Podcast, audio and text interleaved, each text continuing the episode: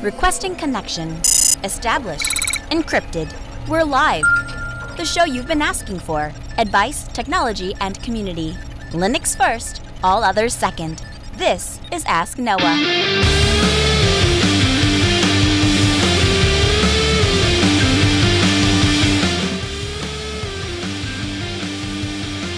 Live from Multispeed Technologies, the Ask Noah Show starts right now. This is the show we came to do all the things on Linux they said couldn't be done and take your questions on how to do the same. The phone lines are open this hour to be part of the program. It is a free call, 1-855-450-NOAH. That's 1-855-450-6624 or send an email to live at asknoahshow.com. My name is Noah Chalai. I am your host. Delighted to be here with you this hour as another episode of the Ask Noah Show kicks off. We are live from Southeast Linux Fest, live from the Southeast Linux Fest show floor. We're delighted to be here with you. It's been an absolutely fantastic conference. And sitting to my left are two of my Linux companions. One guy you heard last week on the Ask Noah Show has been absolutely indispensable as far as logistics go and providing feedback and giving insight and being, just an all-around great guy. That would be J.T. Pennington. Welcome back into the program. Thanks for having me. That's 2 weeks in a row that you've made an appearance, in person. Yeah. Is this a trend? Well, I don't know. I'd like it to be. Is it possible for it to continue to be a trend and not from across the country? I don't know. We could do it definitely across the country. I don't know if we can do it locally. You need to move. Well, or you need to move. No, you need to move. What if we met in the middle? Is that a possibility? Maybe. All right. Well, we'll continue to fight that battle. And joining us for the first time on the program is Mr. Kapavik. Welcome into the program, sir. How's it going? Thanks for having me, Noah. Hey, thanks for taking the time to be here. So you are here for an exciting announcement that we're going to make later on in the program. Hopefully. I'm pretty excited about it. I am, too. It's going to be super exciting. So let's start by digging into the first thing on the docket, and that is Southeast Linux Fest. I guess I'll ask you, JT, first. How would you describe the environment, the atmosphere here? What do you think of Southeast Linux Fest thus far? So, SELF has been something that's a conference that you and I have come to for, I think this is the 6th year now. Mm-hmm. And of all the Linux conferences that we go to, the one that definitely sums up this one in one word is community. This is a conference where people come to hang out and talk and network and work with other people. Sure. You know, there's the obvious, there's the tracks where you go to all the great sessions they have here. But for a lot of people, the biggest draw of this conference specifically is the hallway track, right, and being able to network with the people that you've met in the past years, compare notes, come up with new ideas, kind of brainstorm together about what you can work on for the next year. And really build meaningful, lasting friendships. One of the things that I've noticed is when we go out to lunch, we're not talking about Linux necessarily. I mean, it comes up, of course, but we talk about all sorts of things and insightful things and life help style things because we start to connect on a very human level and on a level that I think you just don't get in other technical conferences, because I've gone to the Microsoft conferences, I've gone to the large IT conferences of the world. There's nothing like this. Even in the Linux land, I think SELF stands apart as far as the community. Is that a fair statement? Yeah, absolutely. I've gone to conferences all over the United States, Linux conferences, different Linux fests, and this is a conference that, without question, I say, this is where I meet friends.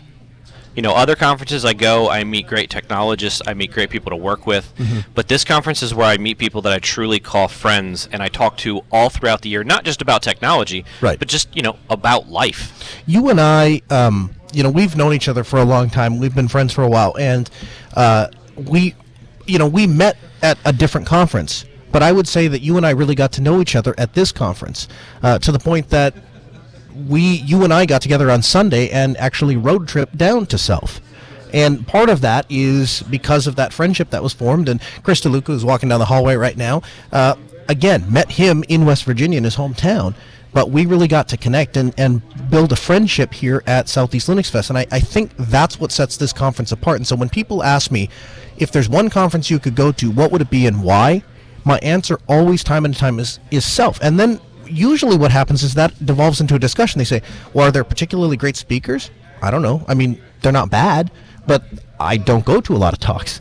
Well, are there a lot of really big name vendors? Sometimes. But that's not why I go. Well, why do you go? To sit on the couch and hang out and talk about shared interests and build community. Is that is this your first SELF? Yeah, that's my first time ever coming to one. First Linux conference in general as well. Really? Yeah. So what do you think of Self? I mean, obviously you won't be able to compare and contrast it to other Linux conferences, but as a activity to do, as a pastime, to take a weekend off, because obviously it costs money, it takes time out of your day. What do you think with the investment? Yeah, absolutely. I've had an absolute blast the whole time I've been here. It's been fantastic getting to meet people that I've talked to in the online community, getting to put a face to the screen name, as it were. I mean, overall, it's just been a rather enjoyable experience. I've enjoyed all of the talks, learned a ton since I've been here, and yeah, I've enjoyed it, and I'll definitely be back next year for sure. So that's interesting, and we've noticed that, right? JT, you and I probably have seen this trend more than anybody else because we are at a location where we collect people. You know, around this booth, there's people that sit down over the couches and on the chairs, and they kind of collect. And we have watched that grow from literally a few people stopping by and saying hi to now there are so many people that crowd around here that it's like a flock to go out anywhere or to do anything. And you, when you talk to those people and say, what brings you here? They say, well, I came once to check it out because I heard you guys talking about it. I couldn't stop coming back. And we hear that a lot, don't we?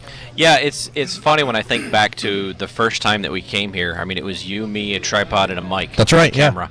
And we went around to the different booths, and we just were like, hey, can we talk to you about all the things that you're doing that are cool? Talk about your passion. And, you know, then we people randomly, aimlessly walking down the hallway. It's like, hey, you're at this conference. Yeah. We're at this conference. Right. We should have a conversation about why you're here. And... you know, yeah, people would just kind of look at us and be like, well, that's interesting. You know, they're just going around talking to people, like just random dude that just happens to be at the conference but's having a good time.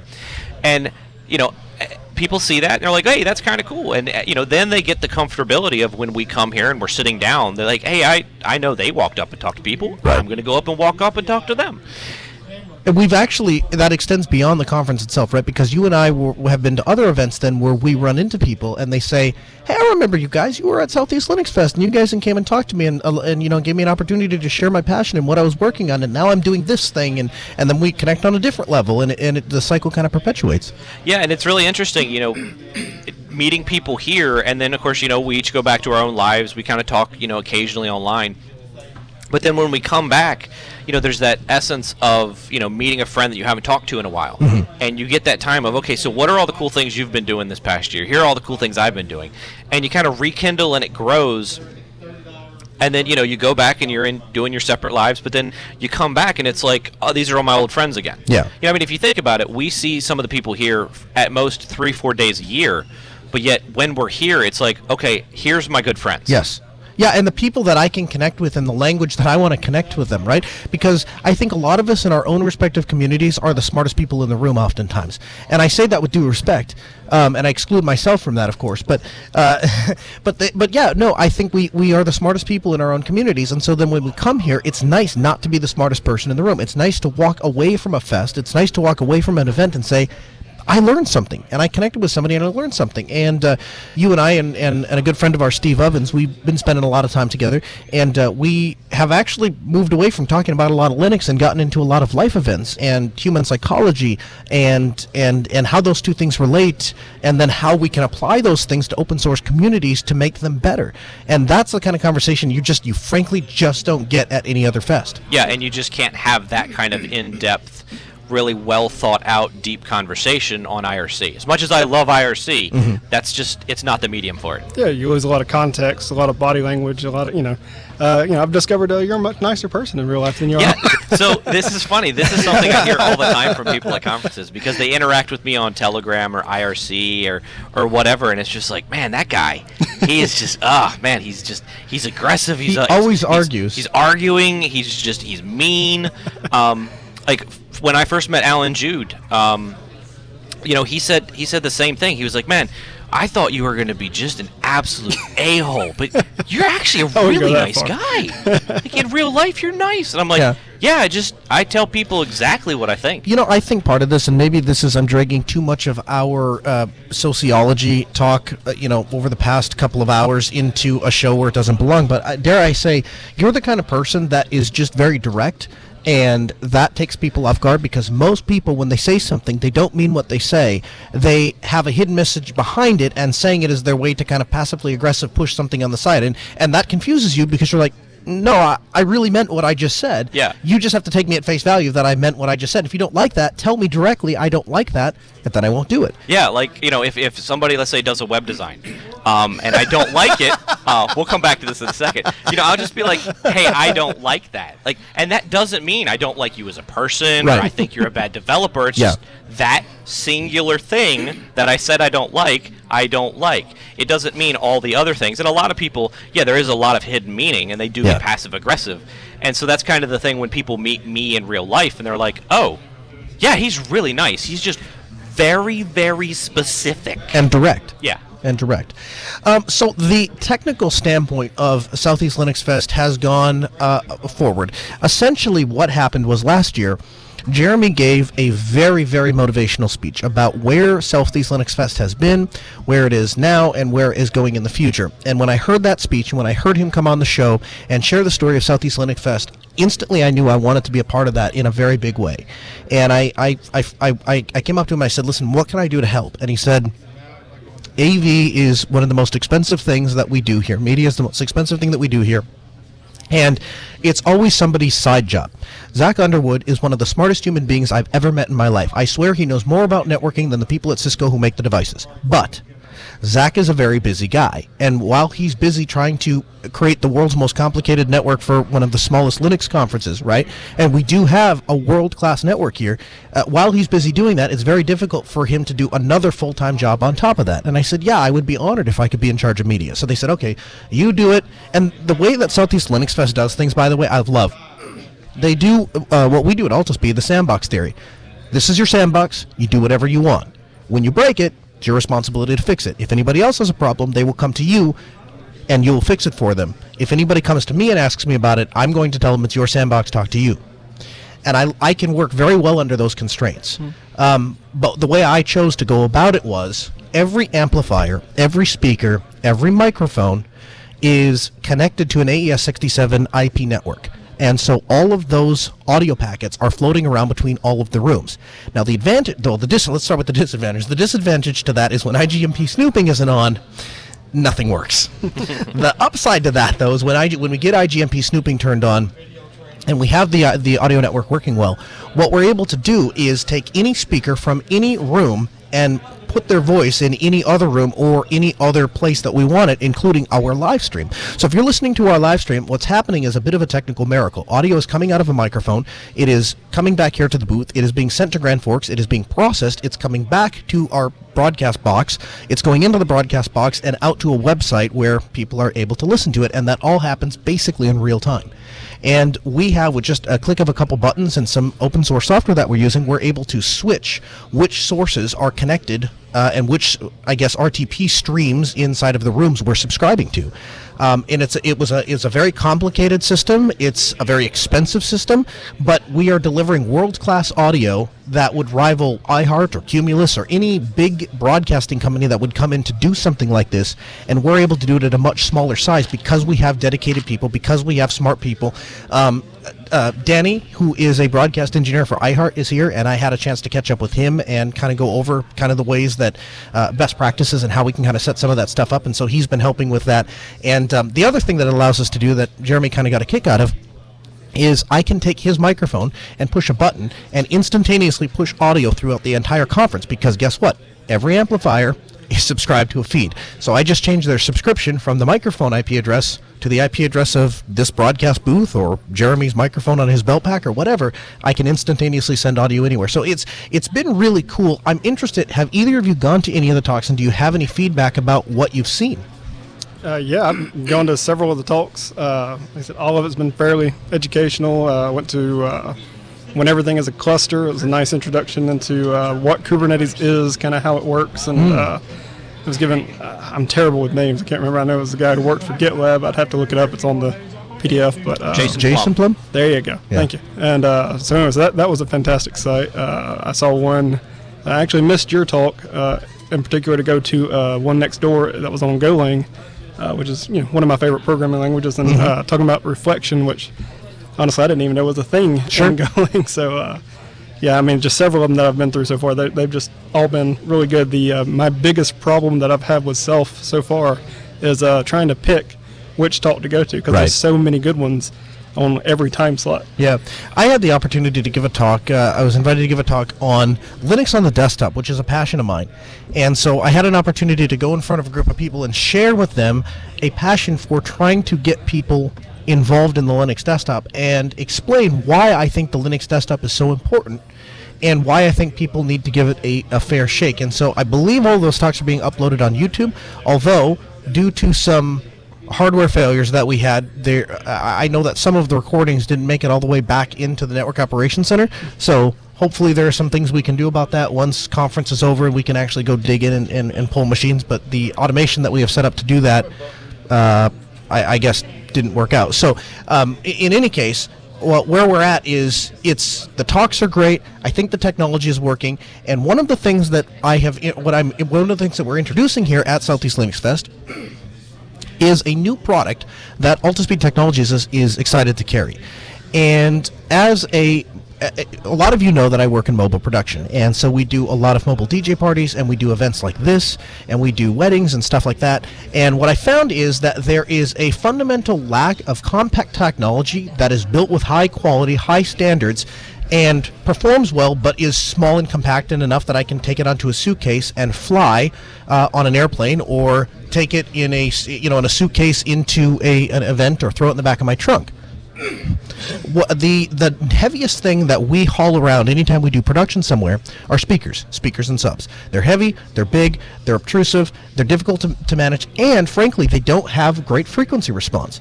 And so I embarked on a journey with a good friend of mine, Bob Carver, who's been on the show a couple of times, and my dad, to try to build a professional audio speaker that is compact in size, is very powerful, has great frequency response, but can still be light enough and small enough to fit into a compact car or a compact suitcase. So we came up with a speaker design, and the site goes live at midnight tonight at DeceptiveAcoustics.com. Now, this speaker is really cool. It has a frequency response of 80 hertz to 44 kilohertz. SPL level 89 decibels, 2.3 volts at 1 meter. Power handling. Now, this is really cool. 900 watts RMS. You'll notice that every other speaker, when they advertise speakers, they typically talk about peak power. They talk about peak envelope power, and the reason that they do that is because it's very easy to get a speaker to peak at a given wattage. It's very difficult to get it to maintain and sustain a wattage over time, because it turns into heat. And so these speakers have a power rating of 900 watts RMS. Distortion 0% at 30 watts, 1% at 400 watts. They only weigh 18 pounds per cabinet, so you're able to take a set of speakers under 40 pounds, which will fit in the United States carry-on limit. You can put it in your suitcase, take them right on the plane. They're only 5 by 8 by 12, very small, compact design, and they are powering Self this year. So we have the prototypes that are here. The order has been placed at our manufacturing facility that's coming out of China, and we expect them to be here. I believe I was told 12 weeks is when they will be available. We're taking pre-orders on DeceptiveAcoustics.com, and I would invite you to check them out. The entire design is open. We took the entire design and said, if we're going to produce a speaker, and we're going to demo it at Linux Fest, and we're going to talk about it in an open source way, then the design needs to be open. So anybody can build these speakers if they want to. There's nothing, we paid obviously Bob to come up with the circuitry design, the EQ design, but we're publishing all those standards. And so all of those we'll make those available probably on GitLab, if not right on the website, DeceptiveAcoustics.com. But we invite you to check them out, even if you're not a speaker nut, and even if the speakers aren't for you, because it's a premium product and it commands a premium price tag. But what this is going to do is, if you wanted to build them, or if you wanted to take some technology out of it and build something on top of it, we think that would be great, and so we want it to be an open standard. And so all of that will be available at DeceptiveAcoustics.com, and of course I'll have links for you in the show notes at podcast.asknoahshow.com. Check it out. Now, that is not the only announcement that we have. We've got another big announcement coming up. First, I want to get your guys' take on this. Lenovo has announced that starting this year, their new lineup is going to be available with Linux as a pre-installed option. Now, that's huge, because we've seen Dell do this. We've obviously been big fans of System 76, who's been shipping computers pre-installed with Linux for years. Now, Lenovo, probably the most prolific company for hardware that people run on Linux. If you walk up and down these halls, At Southeast Linux Fest, you don't find MacBooks. You don't really find a lot of Dell XPSs. What you see is tons and tons and tons of ThinkPads, to the point that he's pointing at Kapavik's Dell. Is that an XPS or an Inspiron? Oh, that is a Lenovo. IdeaPad? Yeah. Okay. Do you like it? Yeah, I've loved it. It's been fantastic. Lenovo makes great stuff. Mm-hmm. I have a Lenovo ThinkPad. My wife has a Lenovo Yoga.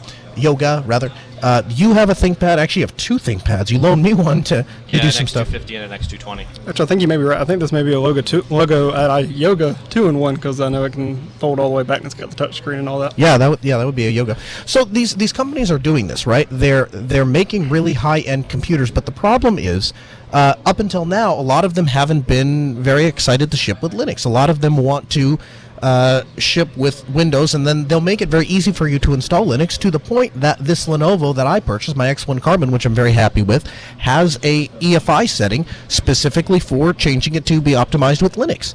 And when I found that, I was like, this is really amazing. Obviously, Red Hat and Google, X1 Carbons is their standard issue, and they're sending them out to their employees, but you're not able to order them from the factory with Linux, and that always kind of baffled me a little bit. So now with the P1, it's the P1 second gen, the P53, the P53S, the P73, and the P43S. Those are what they're starting. I'm not surprised necessarily that they're offering these workstation class laptops with Linux. What did surprise me a little bit was the distro they chose. Anybody want to guess which distro they chose to go with? CentOS. Gentoo. Clever on the Gentoo. You're not far off on CentOS. They are offering it with Ubuntu and Red Hat.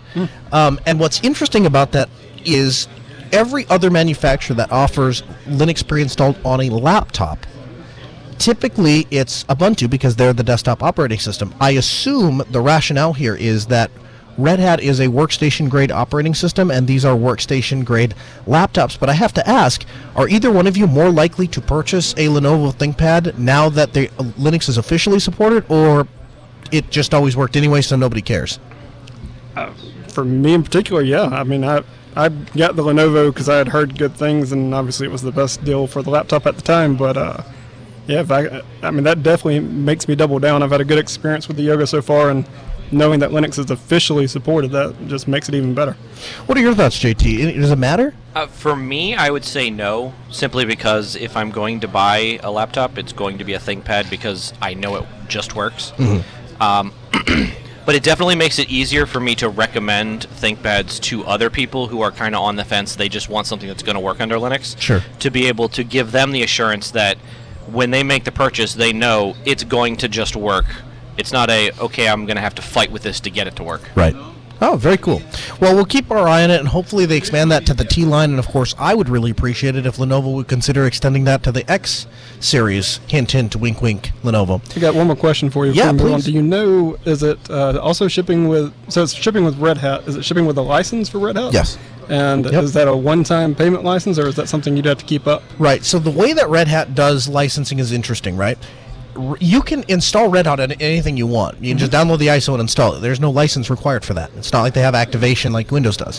What you pay for is a support contract, and inside of that support contract, one of the things you get access to is the repos. Mm-hmm. Now, I would never tell you on air that I would point a Red Hat box to CentOS repos and it would work. I would never admit to doing that because, of course, that is not the recommended way to go about it, and nobody should ever do that. No, never. And it probably wouldn't work. Probably. But it might. Go ahead. Another thing to keep in mind is if you sign up with Red Hat through their Red Hat Developer Program, which is free, yes, you get access to the repos directly. Right. Yes. Right. So the developer license is essentially the same thing as the $300 license with support, except you don't get the support. You just get access to the repos. Yeah. And then you've got to renew that once a year. So that's what you're paying for, is access to the repo. So to your question, is it come with a license? Yes. Is it perpetual? No. You get 1 year access to the repos. After that, you would either have to pay $300 for a support contract, or you'd have to sign up for a free developer account to get access, to continue to get access to those repos for free. To JT's point, if you're wondering why I'm mentioning the CentOS thing, that wasn't always the case. It was a recent development as of, I think, was it a year ago that they made that change? Yeah, well, I don't think it was too long ago. Yeah. So that's a relatively recent thing. But developer.redhat.com if you'd like to sign up for a license, and obviously Lenovo.com if you'd like to purchase a ThinkPad. So what I'm sure both of you are super excited about and waiting to talk about, we are we started on this project about longer than 4 or 5 months ago, almost a year ago, I guess, at this point. We started the Distro Elimination Challenge, and the idea was to gather polls from the community to decide what you guys thought was the best distro. And after we collected the information and got through all of the ones that were recommended in our initial poll, we scaled them down to the ones that quote-unquote won the Distro Elimination Challenge, and then we sat down and said, okay, what do we do with this information? And very early on, I think it was Kapavik that you pointed out, you said you can't really compare any two distros. You can't compare a Slackware distro with, or Gentoo might be a better example. You can't compare Gentoo as a distro to Ubuntu. They're two entirely different audiences, two entirely different purposes. They're both the best depending on what you want to do. And so we said, that's not going to work. The way that we're going about this, trying to compete and get to the one holy grail of distro, that's just not an effective method to accomplishing anything. And so we looked at it and said, well, how do we compare distros? And what we arrived at eventually was this.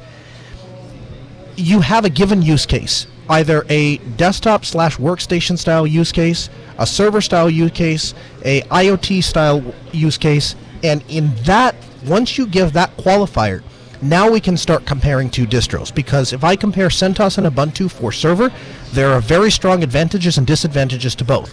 And there is going to be a majority of people, I would guess, that would say, this is a better distro than that distro.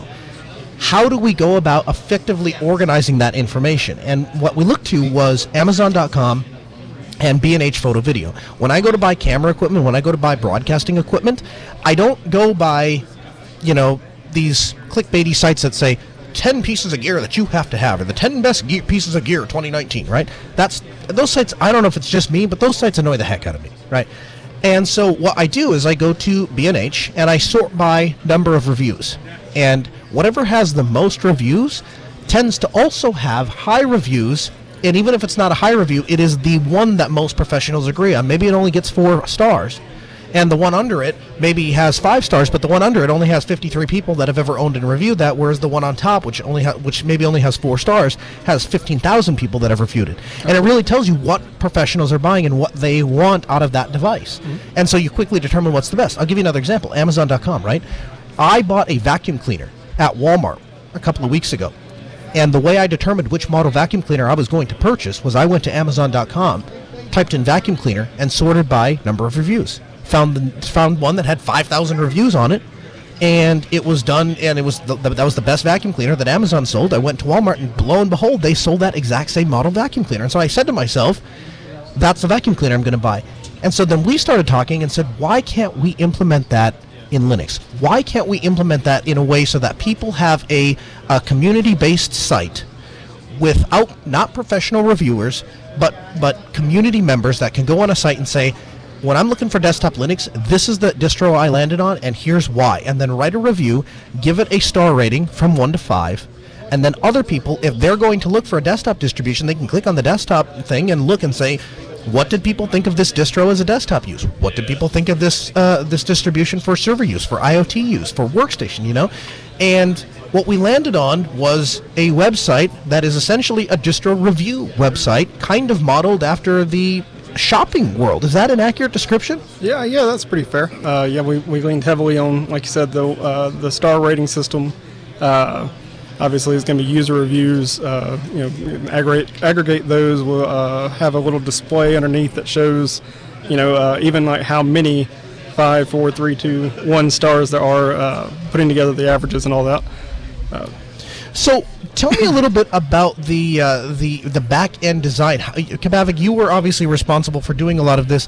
How did you go about coming up with this design? What kind of technology is powering this under the hood?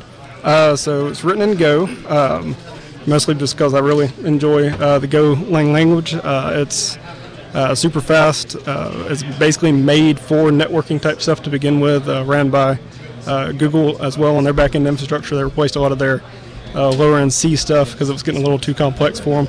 So it just makes a lot of that kind of stuff, and the routing just super easy. As far as the front end, it's pure just HTML and CSS. Our thought process was we wanted to try to avoid JavaScript if at all possible, because we didn't want to give an unfair advantage to Linux distros that are not focused on privacy, and in a lot of cases, especially if they're using like the Tor relay or the Tor network. Sure. A lot of times JavaScript is disabled by default, and it breaks a lot of sites, and a lot of sites just go, if you don't have JavaScript turned on, you can't use our site. So part of that was trying to make it where some of those people for distros like Kali Linux for the security tool stuff, or like Tails Linux, people who use those should be able to come to the site and actually review it, and not feel like they're left out. Let's talk about, just be upfront and honest about some of the shortcomings of the site. I guess I'll kind of pitch this to you, JT. What are your thoughts of where we need to go from here? Because obviously the first thing somebody's going to say when they visit the site is, well, how do I add a new distro?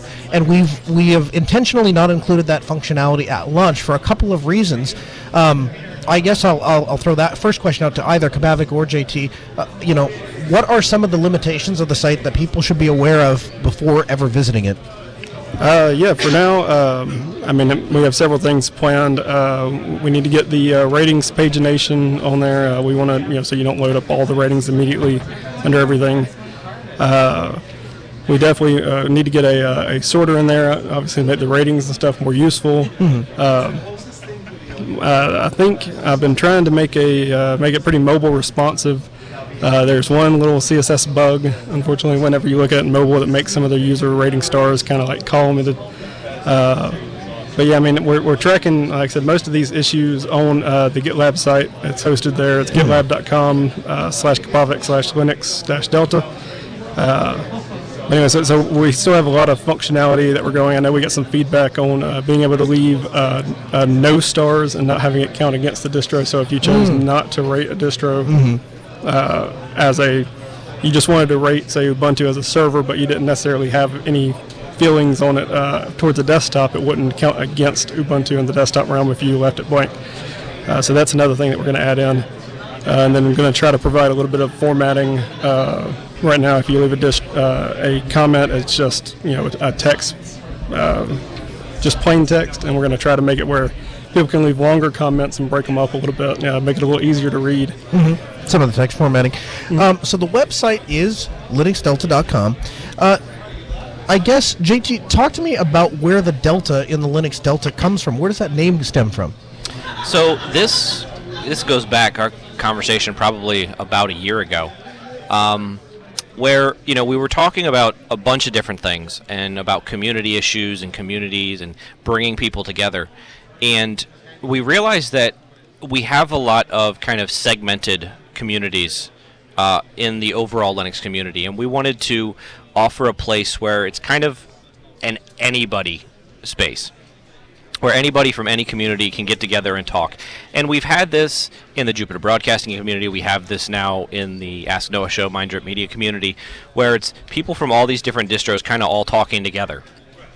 So we wanted to create a place where everybody can come together and talk about Linux, talk about the things that they like about Linux, about the things they're doing with Linux, because we fundamentally believe that Linux can be a positive force for change in the world. And for anybody that has ever taken an advanced math or science course, you know that Delta is, of course, the symbol for change. So we have these, obviously this ginormous 1,000-foot view of what we want the site to grow into, but you have to start somewhere. You have to have a minimum viable product. Right. So we're starting with the distro review aspect, where anybody in the community can come to the site, leave a review of what they like, what they don't like, whatever their thoughts on the distros that are there. For the distros that aren't there, in the future we'll probably have a request page or something like that. For right now, we decided, most of us in the community, we've dealt with GitHub, GitLab. We know how code repos work, and there's that little issues tab. So you can just file a bug request, and that's, hey, this distro should be on there so people can review it. So for right now, for at least getting new additions, new things added to the site. That's what we're doing, is we're just using the bug system. So first step is this. The website, again, linuxdelta.com. Make sure to head over to linuxdelta.com and pick out your favorite distribution and leave a review, because this is step one in the site. The first thing we need to do is we have a collection of the major distros.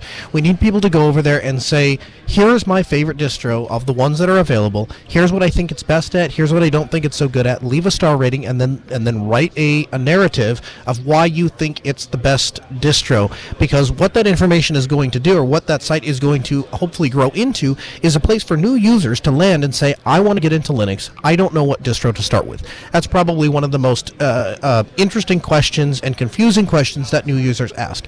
A very prominent Forbes writer, Jason, has come out a couple of times and said that he is still distro hopping. We talked to Rocco from Big Daddy Linux last night, who said, I still distro hop and I'm trying to get myself off of distro hopping. And distro hopping is a symptom of needing to try something for yourself because you don't know exactly what the experience can be. And I think we can improve that process.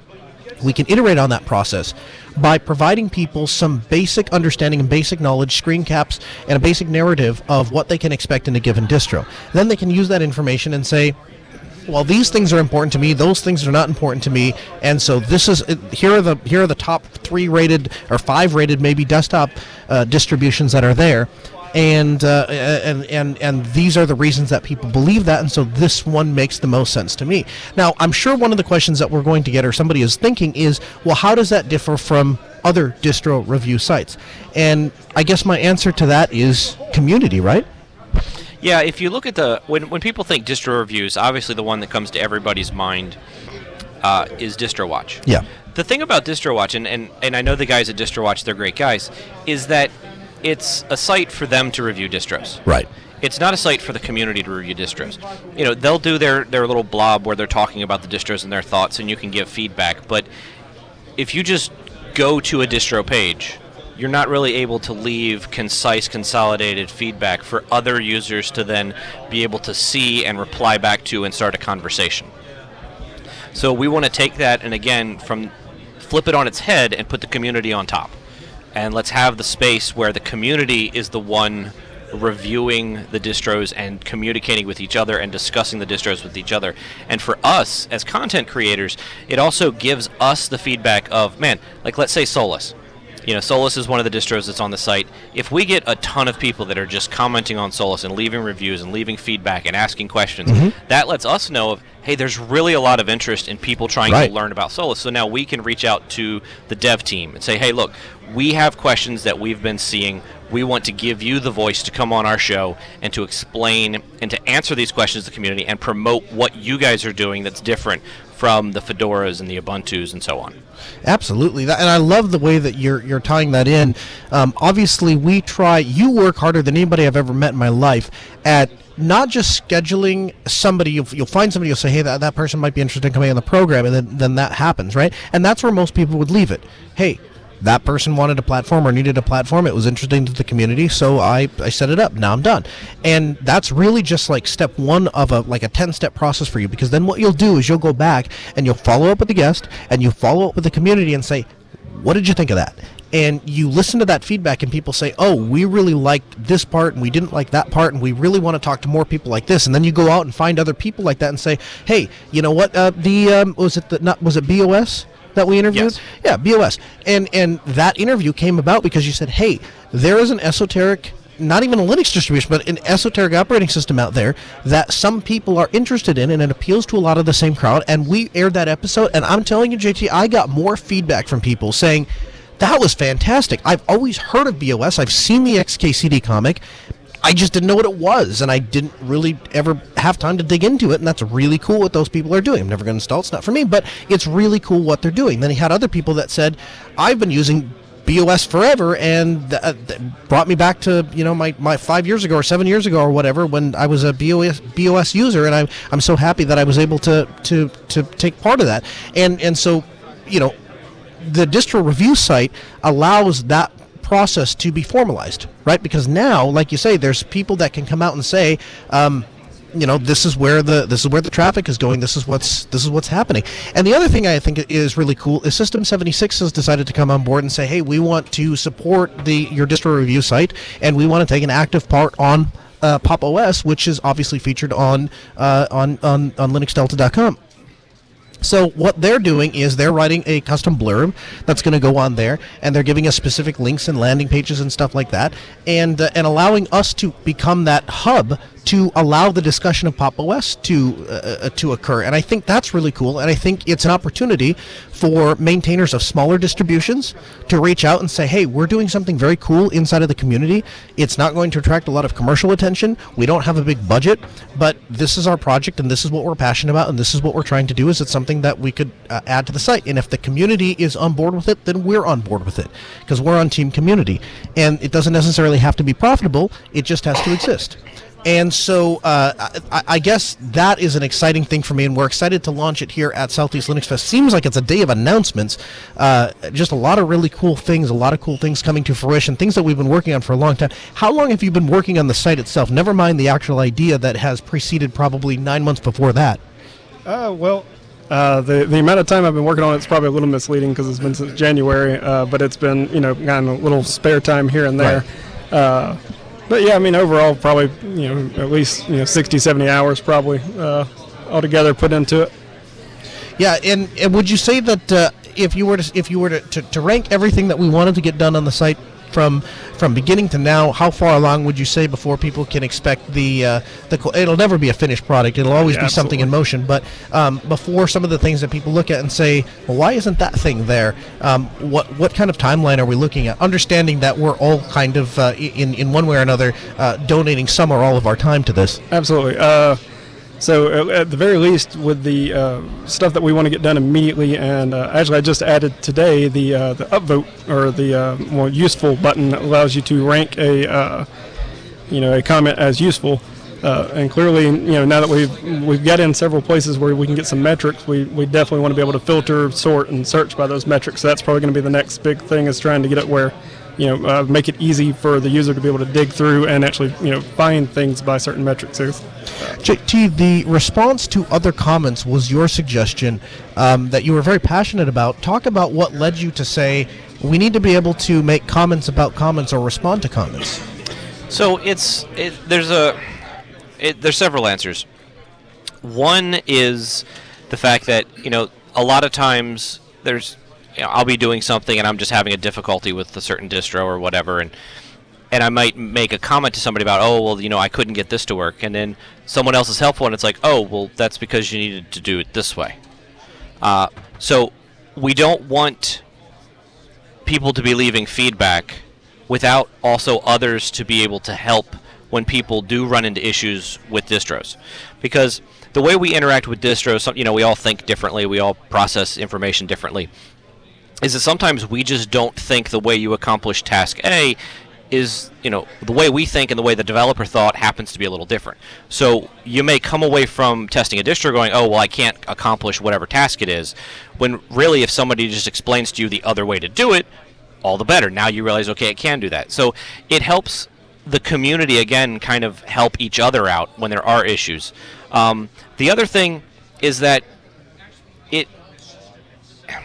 it allows, again, for the community to kind of build itself, because it breeds that interaction between people where you can have a discussion, you can have a conversation, where somebody can make a comment, and if that really helps somebody else, they can just simply say, hey, I really appreciate you pointing that out. That's not something I thought about before. So it's about, just building those links together and building the community together.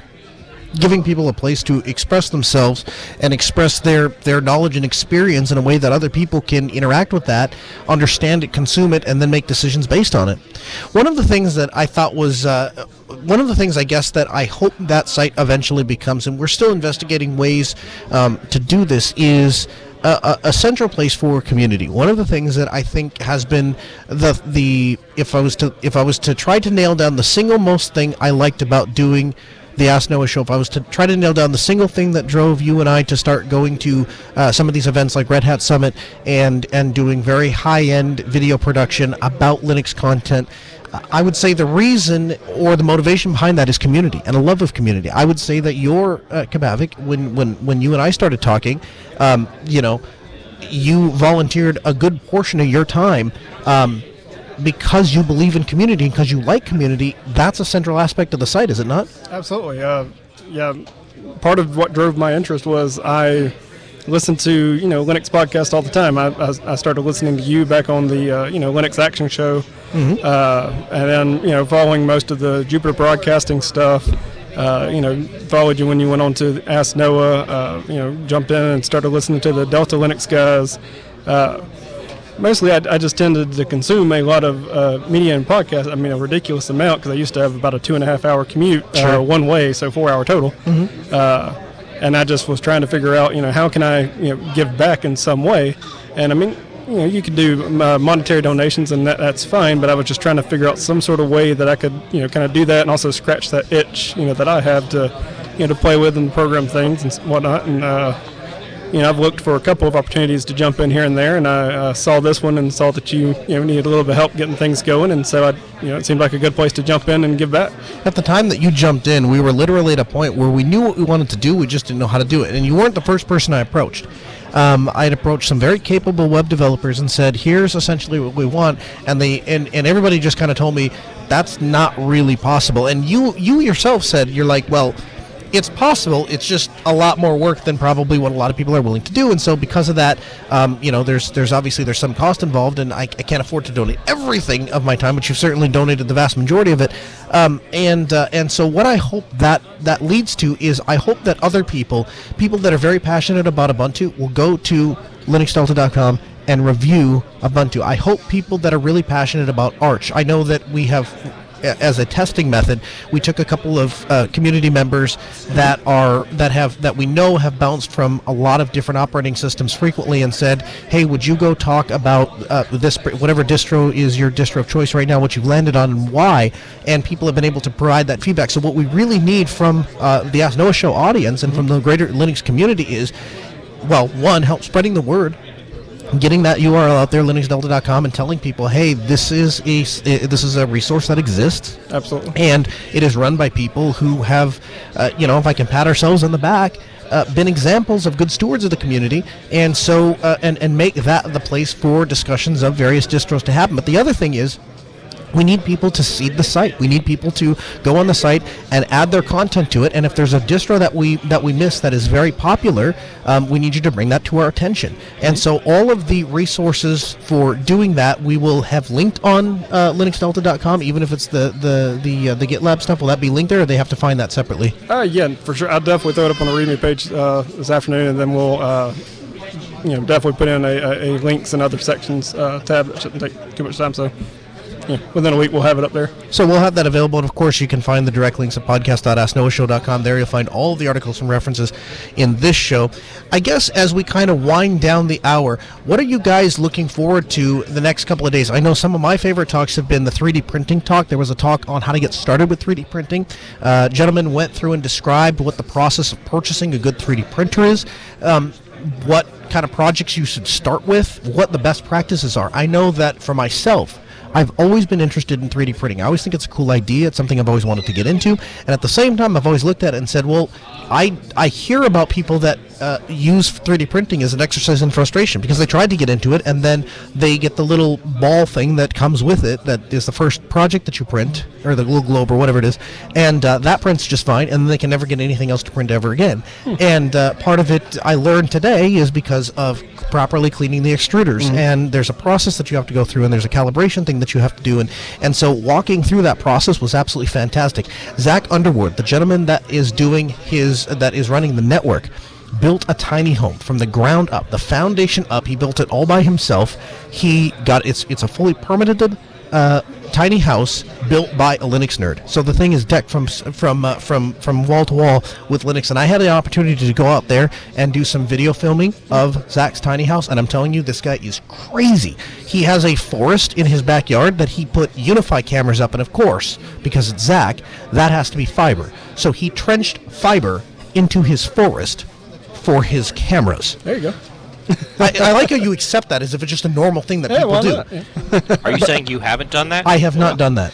I'm disappointed. You're disappointed in my dedication to Linux? Yeah. Because I didn't trench fiber to run my cameras in my forest from my 450 square foot house. Yeah. Yeah. So he's got a brilliant plan. He built the tiny house. He decked it out from start to finish. Interestingly enough, in his what he calls his electrical shed, that is essentially where the feed from the AC comes in from the utility. But here's the great thing. He's got everything wired in such a way that he can switch to a DC inverter and run everything off of a solar panel and a battery bank. I mean, the guy is just crazy smart and is doing crazy cool things. So he's giving a presentation about that itself. I know Eric, the IT guy from GitLab, came out and gave a presentation about how to get started with GitLab and how that can benefit companies. I'm giving a talk tomorrow on how to make money with open source. There's so many people, call the program and they ask me, how do I get into Linux as a job? How do I make it a job? And how do I make money doing it? How can I make $50,000 a year doing what I love to do? I think I need to listen to that talk. Yeah, absolutely. Well, so what it is, if you walk around, you look at a lot of these people, they work here. Or work in open source, they work in the industry. And when you talk to them and start trying to dig into it, what you find is they got their job by being a part of the community, right? And that's why Southeast Linux Fest gets more people hired than virtually any other event in the entire country, and to include Scale, which has the entire attendee base of Southeast Linux Fest in the first hour. I mean, that's just to give you an idea of how big and how different the size is. So yeah, we're going to be having a conversation. And again, all of my talks are, I try to make them as community-focused as possible. I got asked to give a talk on another piece of technology, another thing that people became aware that I was doing. And I said, I don't really want to do that, and here's why.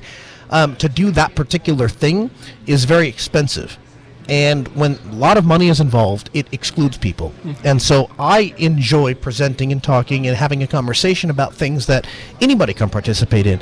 And I truly believe that anybody that wishes to engage in open source can participate. And we talk about that being a very empowering thing, that you can just find a project that you're passionate about and submit code, and they will accept it more than likely if it's good. And then when you do that enough times, and you exemplify, you show that you are a valuable member of the community, companies offer you a job. Or you set yourself up to employ yourself and sell yourself out as an individual contractor. And we had a guest stop by the booth. By the way, if you're not checking out the live stream, you absolutely should. SoutheastLinuxFest.org. Click on the live stream info, and you'll be able to get a video live stream of what's happening here at the booth, mixed with our fancy audio over IP system. So we're pulling in talks. So you'll be able to do that. You can also register as a remote attendee, and then you'll be able to pick whichever ballroom you want to see the talks and get access to those as soon as they're uploaded on YouTube. But one of the things that we're doing is, as people are registering, they are stopping by, if they're a speaker, to tell us what it is they're talking about. And Stryker from Red Hat stopped by and said, here's what my talk is about, and here's what I'm doing. And he has made a name for himself with identity management, essentially Active Directory for Linux. Mm-hmm. And how he got there was an interesting story. He started doing identity management because he thought it was really fun, and it was a cool thing to play with. It was a cool project. And not unlike the RASDC project, which is essentially Active Directory for Linux, he works on a different identity management solution, but it is specific to Linux. I don't think it works with Windows, and if it does, it's not. If it does, there's some hackery that must occur for it to talk. But and I don't want to ruin the content of his talk, but he is giving a talk about his career and his path into identity management and how he could do that. And the way he got that job was because he started doing it in the community. Red Hat looked over and said, man, if that guy does that quality of work for nothing and he's just a volunteer, man, imagine what he could do if we just shoved $100,000 a year. And I don't know what he makes, but if we just shoved $100,000, I assume Red Hat pays decent money, shoves $100,000 a year in his face so he doesn't have to worry about starving to death. Imagine what the kind of work that and how fast that product would grow. And as it turns out, they're doing very well, and identity management has become a huge part of Red Hat, so much to the point that I was talking to Steve from Red Hat, and he said, hey, I actually ran into Stryker internally at Red Hat. I bumped into him, and he was helping me with this project and this identity management project. And so now Stryker has become not only a professional with identity management inside of Linux, but he has become kind of like the go-to guy at Red Hat for managing that solution for customers. Now, see, I'm really glad that you mentioned that identity management is a thing that you can delve into, because personally I have had a good bit of experience as well in my job. Really? Yeah, digging into it and just, you know, trying to get our login stuff for, we have multiple applications, you know, at my work, and a lot of, that's a very deep topic that not a lot of people have dug into. And as I've dug more and more into it, it just seems like it's just a rabbit hole that just goes further and further down. So. Well, make sure to check out Free IPA and make sure to chat up Stryker and see what he's up to, because I'm sure he'd be happy to get you started and investigate some cool stuff. Absolutely. 30 seconds left in the program. I just want to say thank you, JT, for all the work that you've done, not only today, but as leading up to self and what you do for this program and Mindrip Media, and what I'm sure you're going to continue to do for Linux Delta. Thanks for joining me again. Happy to be here. Happy to do it. Hey, Kapavik, thanks again for the work on the site. We'll have a link to linuxdelta.com in the show notes, and hate mail goes to support@kapavik.com, right? No, I believe that's alan.jude. Isn't that right? That's right. That's where you send your hate mail. Hey, guys, thanks for joining us. We are live from the Southeast Linux Fest. For the content will continue over at southeastlinuxfest.org, and we will pick up the restream here on AskNoahShow.com. You can stay tuned to us throughout the entire weekend for live coverage of Southeast Linux Fest. We're happy to be here. The Ask Noah Show will continue at a regular scheduled time, Tuesday at 6 p.m. Central, over at AskNoahShow.com. While you're there, make sure to check out the show notes, where we'll have all of the articles and resources mentioned in this episode. We're back, like you say, next Tuesday, 6 p.m. Central, AskNoahShow.com. We'll see you then.